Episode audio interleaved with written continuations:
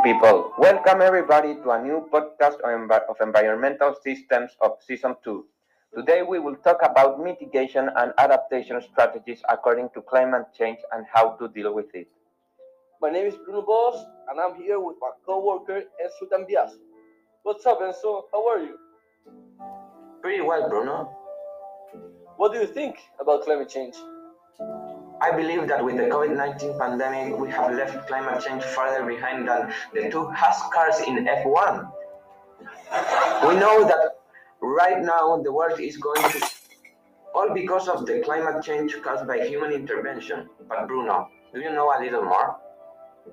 Climate change is a tremendous problem that we are currently experiencing because of the long-term alteration of temperature and typical weather patterns in a region where it is very difficult to solve in a short period of time.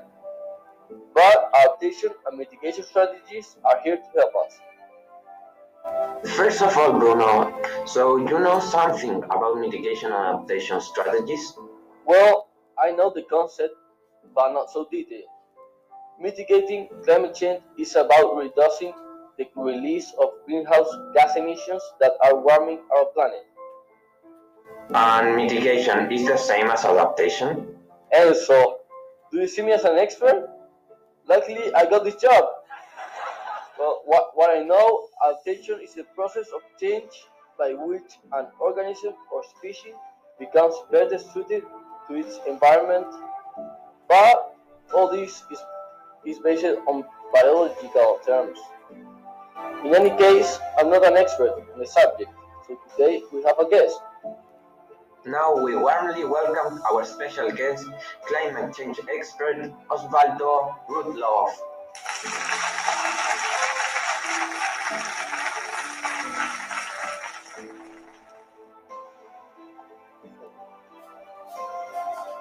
Hello Osvaldo, we are happy to be with you today. Hi Enzo, hi Bruno, thank you for this invitation. So Osvaldo, to begin the interview, the first question will be, what are the differences between mitigation and adaptation? Uh-huh. Well, uh, as a first statement, we must consider that throughout history, people and societies have adjusted to and cope with changes in climate with uh, varying degrees of success. Climate change drought in particular has been at least partly responsible for the rise and fall of civilizations. Um, Earth's climate has been relatively stable for the past 12,000 years, and this stability has been crucial for the development of our, of our civilization and life as we know it. So, as our climate change, we will have to uh, uh, learn to adapt, and the faster the climate change, the harder it would be for us. So, which are the difference between mitigation and adaptation?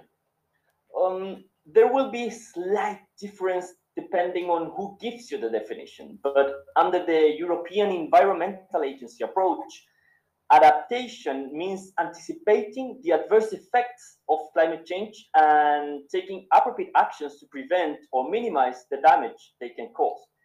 And this approach also consider taking advantage and opportunities that may arise. In, in, in other words, adaptation is the process of adjusting to the current and future effects of climate change. On the flip side, mitigation considers a human intervention that reduces the sources of greenhouse gases emissions and or enhances the sinks, I mean the soil, the forest, or the seas. So means making the impacts of climate change less severe by preventing or reducing the emissions of greenhouse gases into the atmosphere.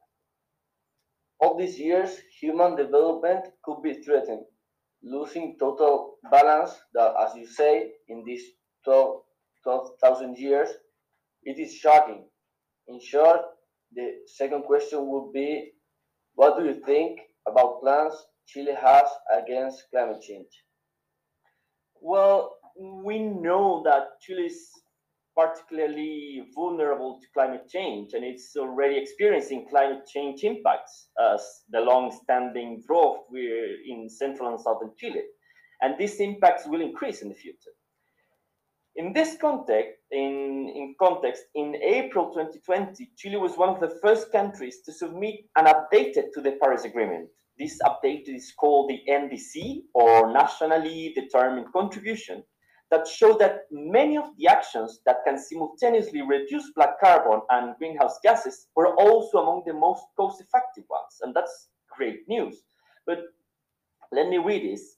Uh, the head of the Climate and Clean Air Coalition said, uh, the updated climate change commitment submitted by, by Chile is an important milestone as it recognized the added value of taking action on black carbon alongside ambitious goals to reduce both short-lived and long-lived greenhouse gases and achieving carbon neutrality.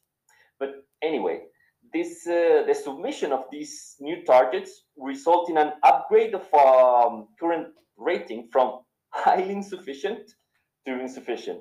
So we are doing efforts, and that's good news. But we really still need to work harder if we want to make a great and big contribution to climate change and to sustainable development.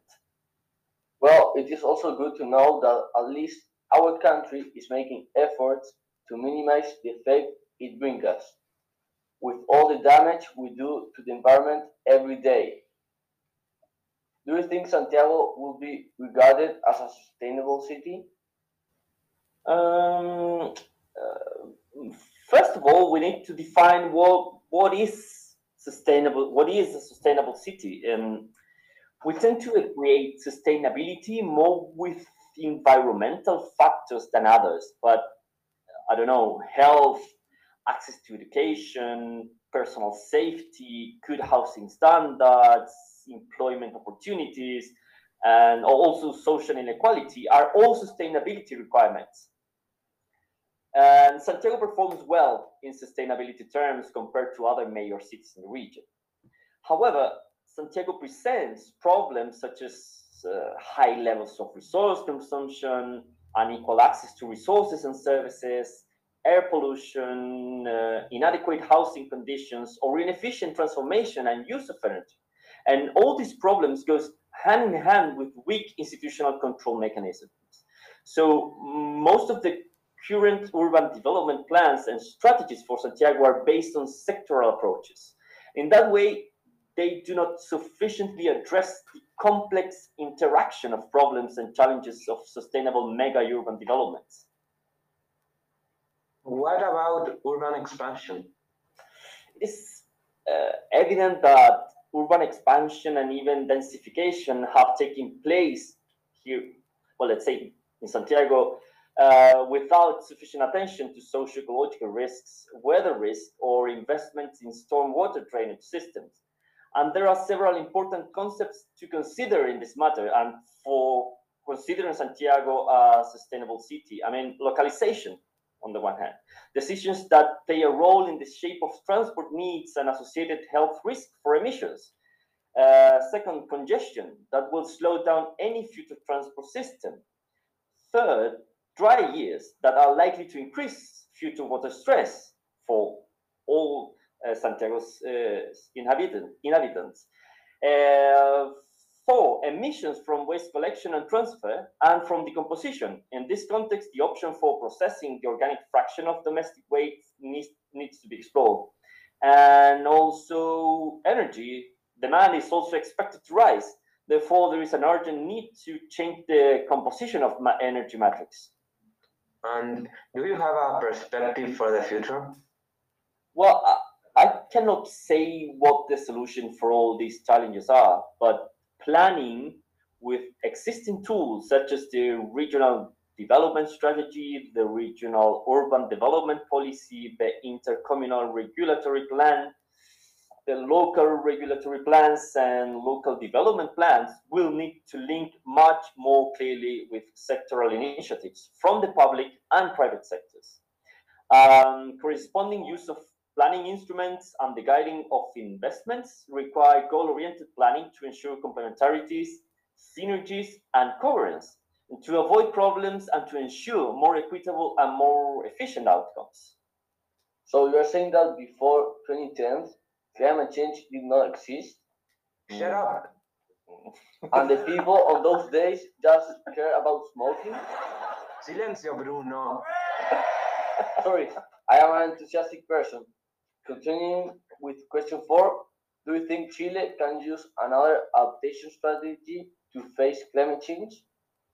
Um, we, we, must, we must think in new approaches to face climate change.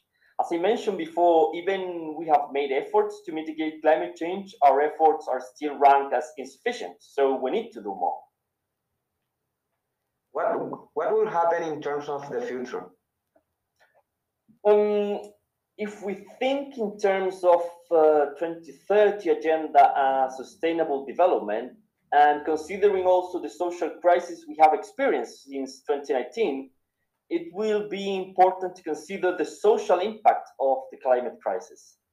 Um, the so-called social pillar can help orient adaptation and mitigation actions on a development pathway that puts people and resilience at the core.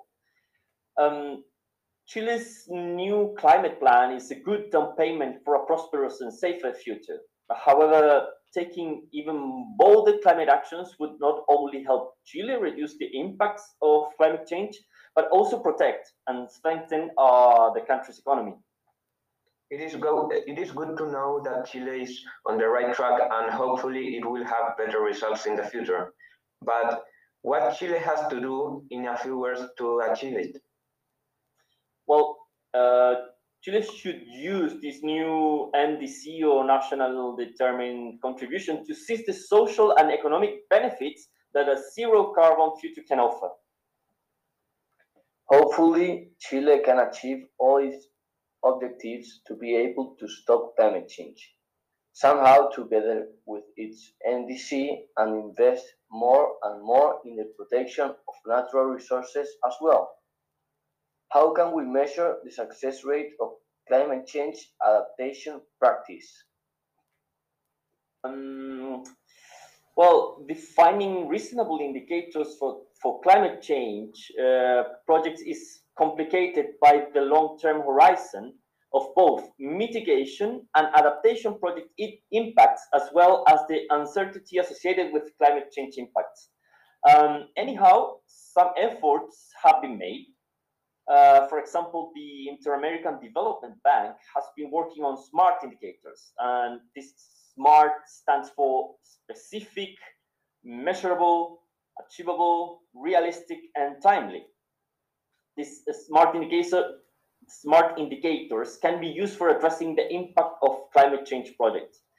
Um, the evaluation uh, of climate change projects, both for adaptation and mitigation, present certain difficulties not often found in other projects, such as um, many climate change projects deliver multiple benefits. So project developer, uh, project developers needs to keep these benefits separate to the extent possible. And also many benefits may only be realized after the life of the project. This means that projects must have intermediate indicators. The important point is that developing good specific indicators for outputs and outcomes will make contributions for assessing impacts easier down the road. I like this about SMART, also because it could make a profit, as you say. Continuing with the last question, how does mitigation reduce climate change? Um, well, as uh, we mentioned before, the goal of mitigation is to avoid significant hu human interference with the climate system is about reducing the release of greenhouse gas emissions that are warming our, uh, warming our planet. So there are three main climate change mitigation approaches discussed, discussed uh, throughout the literature. Can you tell us more in detail about these three climate change mitigation approaches? Of course. Uh, first, the conventional mitigation efforts employ decarbonization technologies and techniques that reduce CO2 emissions such, such as uh, renewable energy or efficiency gains. And most of these technologies are well established and carry an acceptable level of managed risk.